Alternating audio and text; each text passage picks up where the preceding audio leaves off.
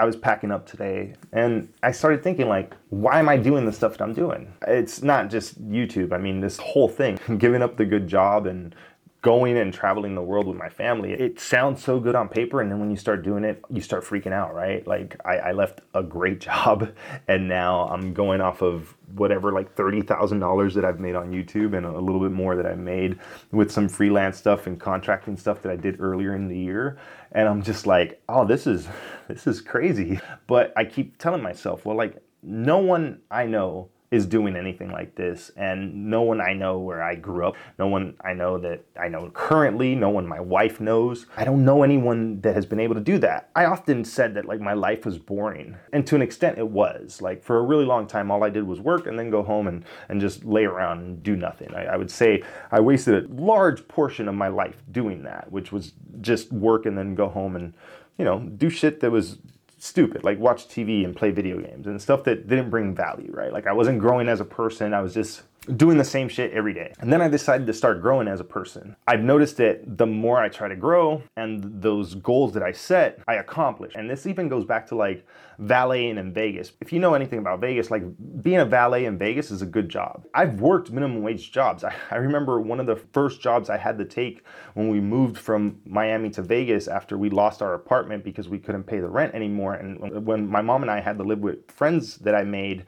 because we didn't have anywhere to stay, I took a job cleaning toilets at the MGM Grand on the graveyard shift for their daycare that they had there. Under the table, I was making 50 bucks a night. And then I started working at the mall. I ended up working at Wet and Wild in Vegas, and I worked a lot of minimum wage jobs. But eventually, I got into working in the kitchens and I got into working in the hotels. I worked the back side of the house, I worked the front side of the house. And then eventually, I got into valet when I was right around 20, turning 21. I took a valet job at the small hotel that I was working at that was like right across the street from the Hard Rock. And that's how I built up my valet resume. And eventually, I moved up to being like a bell captain there. And then I took like a different job because I got burnt out there. I basically basically could have become a hotel manager had I stayed working in that. But I always just tried to make more money. And I went and made more money parking cars and waiting tables. And all of that was fairly lucrative. And I talked about this stuff in a video way back, trying to just talk about like jobs that I've done. I was just trying to give people an idea of like where I came from. When my wife and I bought our house, I was making like 40 grand a year as a waiter, and my wife was making pretty good money as a car dealer. Then my wife got pregnant, and I decided to change my route and do the whole computer thing. And that's how I eventually got into programming, and then that's what led me into YouTube. And here we are now, right? It's been a crazy ride, and now we're we're moving. We're not moving, we're just traveling. We have a one-way ticket. We're stopping in Miami for a couple days, and then we're going to Portugal. I keep thinking, like, well, like what am I going to talk about? I think I have a pretty cool story. If I was just somebody who learned how to code and decided to become a YouTuber and did that, like that alone would be great. Like if I was like some college kid that did that, but like where I came from, I'm a student at risk. I remember it was crazy. Like we were all delinquents. By the time I made it into high school, I was 16 years old, got arrested as a ninth grader for fighting. We caused a riot in the middle of Miami Senior High. I've been jumped, I've jumped people. When I was in third grade and fourth grade in our elementary school, we had rival gangs. Little elementary kids created gangs because we weren't playing cowboys and Indians, we weren't playing cops and robbers. We pretended to be rival gang members and we would fight each other. That shit was so cool to us. We idolized gangsters and and delinquents and thugs and and criminals and druggies and drug dealers and these were the people that that we looked up to. I know I don't look like someone who grew up like that, especially now and I try to like talk proper. I don't try to speak with my Miami accent. I try to enunciate my words and I try to be I don't know better than than where I came from in a weird way. Like I should almost be ashamed of it, but I know that that's even dumber to think that way because there's no reason why I should. I should be proud that I've been able to change the way I have and grown into the person that I've grown into, but there's so much of that stuff that still sticks with me and so much of it that's still like part of me that that it's hard to separate myself from who I am now to who I was, you know, 20 plus years ago, but it's all still there, you know. The memories are all still there. A lot of a lot of that stuff when I start thinking about like how I grew up, I'm like, holy shit, it's it's it's nuts. I, I don't know. I maybe if if there's anything that I'm trying to get across with this video is like do the shit that nobody's doing. The shit that people tell you that you can't do, the stuff that that everyone kind of laughs at or thinks is stupid, the stuff that you know in your heart, in your mind, whatever, in your soul that is is right and it's what you want to do and follow it and follow that shit until you get it. And then when you get it, figure out if you want to keep going in that direction or if you can use that as a stepping stone to something else. I know a lot of people have been asking, well, what am I doing? Now I'm going to be a full time YouTuber. And it's like, why, why don't you want to code anymore? Well, I mean, yes and no. I, I definitely want to keep writing code. I don't feel that that's something that I will ever stop doing completely. That that's part of my life now. I've done it for the last six years or so, like from learning the code to the five years of experience that I have. Like I've I've done it long enough to where it's it's like jujitsu. It's not something that will go away. I, I know that I can go tomorrow and step on a jujitsu mat, and yeah, I'll be out of shape.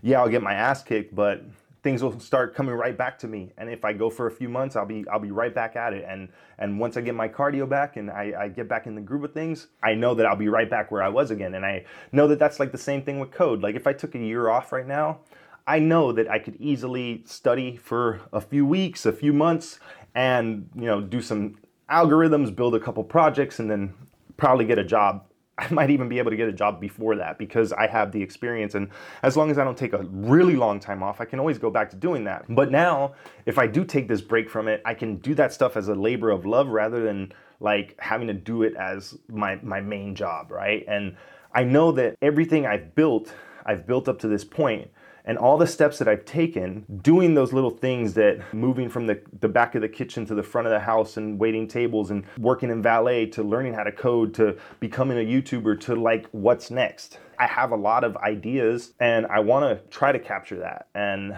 I want you guys to know that if you think you can't do it, then you're right. And if you think you can, you're also right. So just go out there and do it. Try it. Like just try it for a while. Stick with it. I feel like a lot of people don't stick with anything long enough to really see the results. And I don't feel like I'm the best in anything. I'm not the best in jiu-jitsu. I'm not the best in programming in learning how to code self-taught. I'm not the best at making YouTube videos. I'm not the best at traveling with my family, I don't even know how to do that, you know, except for a couple of road trips and a few flights here and there that we've taken domestically.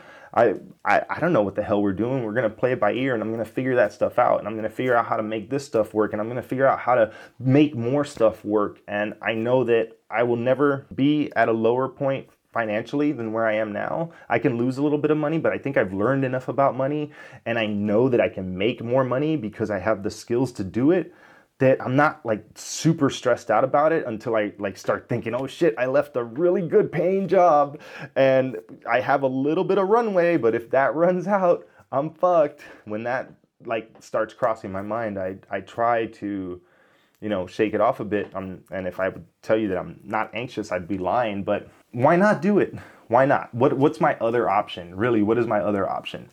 Hold down a job, pay a mortgage, pay a car note you know, do soccer practice and the occasional weekend trip here and there on a, on a three day holiday. And then maybe, you know, my two weeks off, I have flexible time off. Maybe I can take three weeks off. But really, like, my future, if I don't do something different, regardless of what it is I do to make money, all feels the same unless I do something very spontaneous and ca- well calculated, right? Because it's not it's not like we're just doing this on a whim. We've we've talked about this stuff, me and my wife, you know, and we we've sold our house, we sold our car. We have we have nothing tying us down. We are in a perfect position to do this. And it wasn't completely by accident, but the way all the cards fell and all the steps leading up to it, it's just kind of worked out this way. And when I tell my wife, "Are you down?" and she's like, "Let's do it." Why not? Why not? How many people get to say that that they've done this? How many people get to say that that this is a reality for them? No one that I know. And that's why I'm doing it. And that's why you need to do the thing you're doing regardless of what anybody tells you. Because everything I've done up to this point, I know there's plenty of people that I've known personally and plenty of people out there that I don't know that would have all said, you can't do that. and I keep doing all the things that I've I've been told I can't do, and even done some things that I thought I couldn't do. I didn't really know if I was gonna get that channel that big. I, I, I really didn't know if I was gonna get a job as a programmer. I just followed through and didn't stop until it happened. Like I, I said, I'm gonna do this, and I did it, and I keep doing it every time. So why not keep doing it to see what's next and keep doing all the things that no one said that I could do? Prove everybody wrong, including yourself. This was really just a video that I wanted to make at the end of the night because I was writing down ideas and I was I was getting lost in all my thoughts and I was wired and couldn't go to sleep because everything's been so crazy and my wife passed out because she was tired and I had nothing to do and I, I was packing a little bit more and I was trying to clean up a little bit and I was just like, you know what, I need to get a camera out, I need to record something and I just need to talk about this stuff. We're taking YouTube back to like 2008, shitty vlogs with uh, new and improved cameras, but not really talking about much except my uh, personal life. With all that said, thanks for watching. I'll see you next time.